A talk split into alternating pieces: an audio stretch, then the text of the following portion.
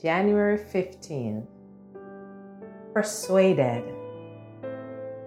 Focus scripture. Acts 21, verse 13. For I am ready not only to be bound, but also to die at Jerusalem for the name of the Lord Jesus.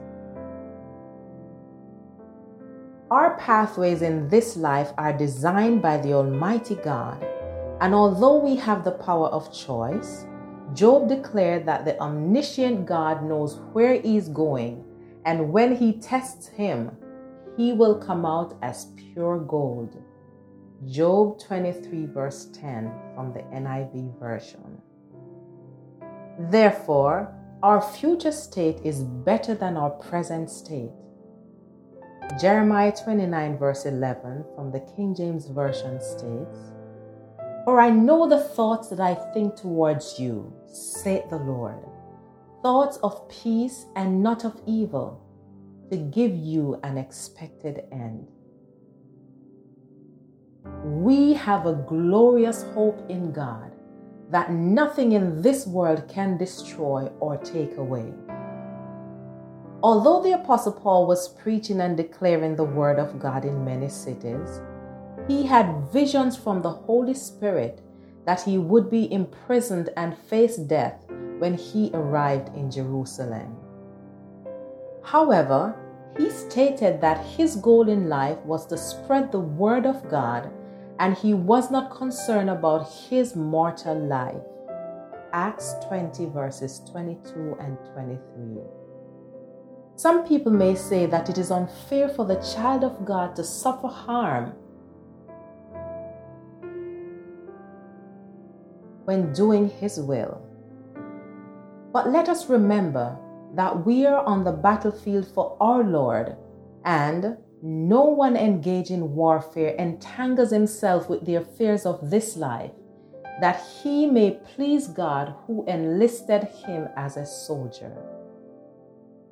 2 Corinthians 2, verse 4.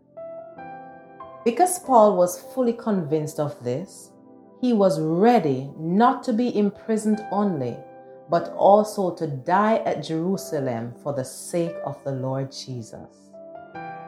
Acts 21, verse 13. His focus was on completing the mission and not about how much the mission will cost him or what he will lose. Paul was persuaded to live and die for Christ. For this reason, he boldly declared in 2 Timothy 4, verses 7 and 8 I have fought a good fight. I have finished my course, and I have kept the faith. Henceforth, there is laid up for me a crown of righteousness, which the Lord, the righteous judge, shall give me at that day. And not to me only, but unto all them also that love his appearing. Our mentor, the Apostle Paul, has left a good example for us to follow. The recent COVID 19 pandemic has ripped away many precious persons and things from our lives. There have been times when our faith may have been weakened and we felt like giving up. But can I tell you? That's when Jesus makes the difference in our lives. He has made us heirs and joint heirs with Him. And if we suffer with Him, we shall also reign with Him. Romans 8, verses 17 to 18. The Apostle Paul was fully persuaded and totally sold out to this fact because he knew the course he was running and he did everything in his power to complete it well. So run your race and focus on completing it well, for in so doing, you shall be rewarded by our Lord and Savior Jesus Christ. Let us aim to hear Jesus say these amazing words Well done, thou good and faithful servant. enter thou into the joy of thy Lord. Matthew 25, verse 21.